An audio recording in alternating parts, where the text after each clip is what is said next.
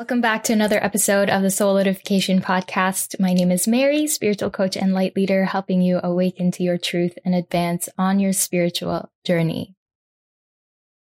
We hear the word ego all the time, and while some people think it's associated with pride and conceit, which hmm. somehow it is, in the spiritual world, the ego is the illusory self that identifies with the body.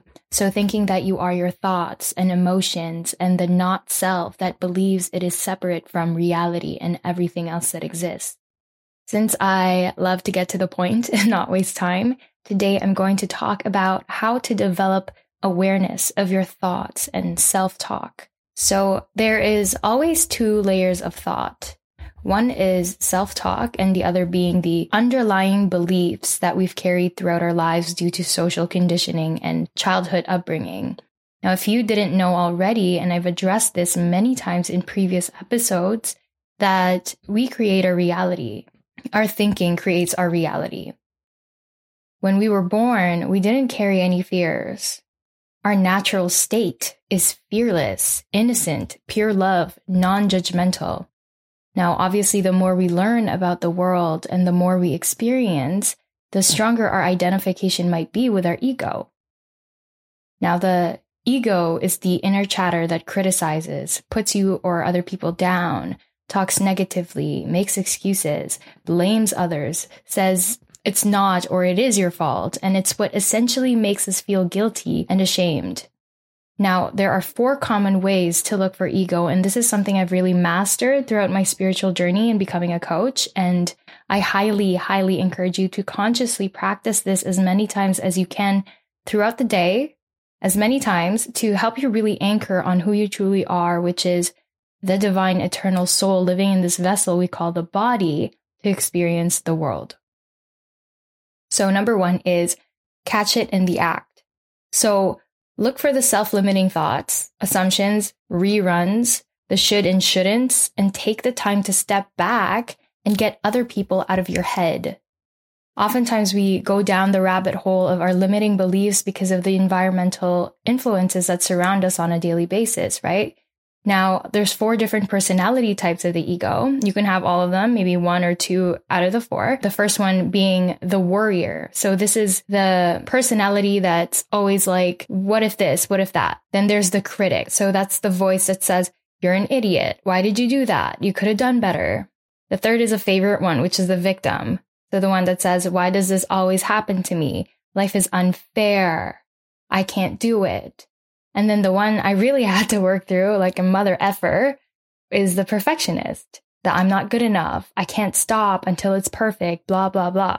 Now you see they're all kind of similar, but it helps to know which personality your ego identifies with more prominently so we can work through them better.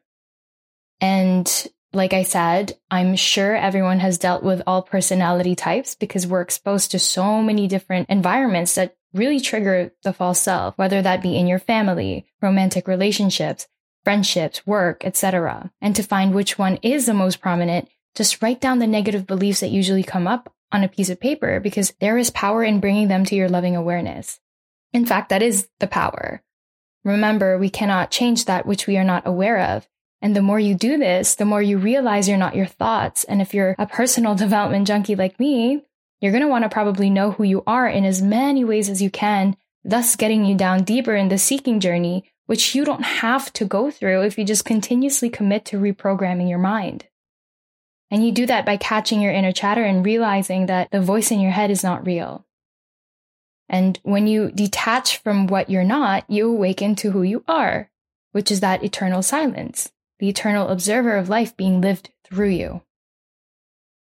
Now, the second way to look for the ego is taking your power back. So name your ego. My ego's name is Sharon. Nothing against the name. It was just the first thing that popped in my head. And it sounds crazy at first, but as soon as you start acknowledging the voice in your head out loud, the more you embody your truth. I ignore Sharon and don't take her seriously, right? So when she says, you should work harder today, and I'm completely depleted, I'd be like, I, Sharon, I hear you, but not today. The ego is not your enemy though, okay? So this is just something we must learn to work with because all it's trying to do is keep you safe. And there's a time and place like when you're in physical danger or when you have to calculate, where you have to use your logical brain to overcome your situation. So that brings me to my second point, which is protect your Sharon. So choose what you expose them to wisely. Observe your Sharon. Notice what it's thinking and choose a new thought if the one that comes up is not serving you for your highest good. And lastly, for this point, is be patient. Practice as much as you can. It takes 21 days to develop a habit, right? So this is your spiritual muscle that you must work out in order to embody this new thought pattern as your natural state. Now, the third common way to look for the ego is uncovering the lies activity. I did this with a coach a couple months ago, last year. So I've kind of covered this before, but what you do is you write down your ego's lies with pencil. Maybe you skip a few lines and then write another lie from a different topic and you can keep going depending on how many comes up. And then you write your truth in pen in a positive statement. So if it's, I'm not good enough, in pen, you would write proof in your life that is evidence that you are good enough, whether that's getting the job that you want, winning a competition, or learning a new skill, whatever it is you're essentially proving that lie to be false. And when you do that, you can then think about that new thought that will serve you and rewire your brain by believing that instead.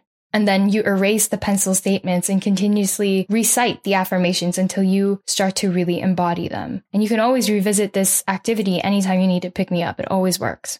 Now, the last way, the fourth way is eliminating excuses. So that's saying no to the what ifs or the buts, the failure to keep promises, self justification, avoiding to take action. So this is a, but it's too hard language. And if you're someone who says, it's going to take too long, guess what? Time will pass anyway. So might as well do what it is that you've been putting off now and just start. And if you're overwhelmed, you're either thinking too big or too small, right? So chunk it down. Always come back to your why and your vision. And if you say you don't have enough time, come back to the truth that time is just perspective. Time feeling slow or fast is up to us. There is no way to not make time to do what's important to you. So look at the root of your excuses and schedule time for yourself and eliminate time wasters. So maybe that's being on your phone a lot or doing things so you're busy for busy's sake. Again, these are just tools I provide for you, but the work is really in your willingness to change your life and your beliefs for the better of your well being. And this is the same thing with emotions. Our thoughts create emotions, right? They are neither right or wrong. They just are. They're our body's reaction to our thoughts. And so we acknowledge that it is just something that comes up in our bodies, but it's not who we are.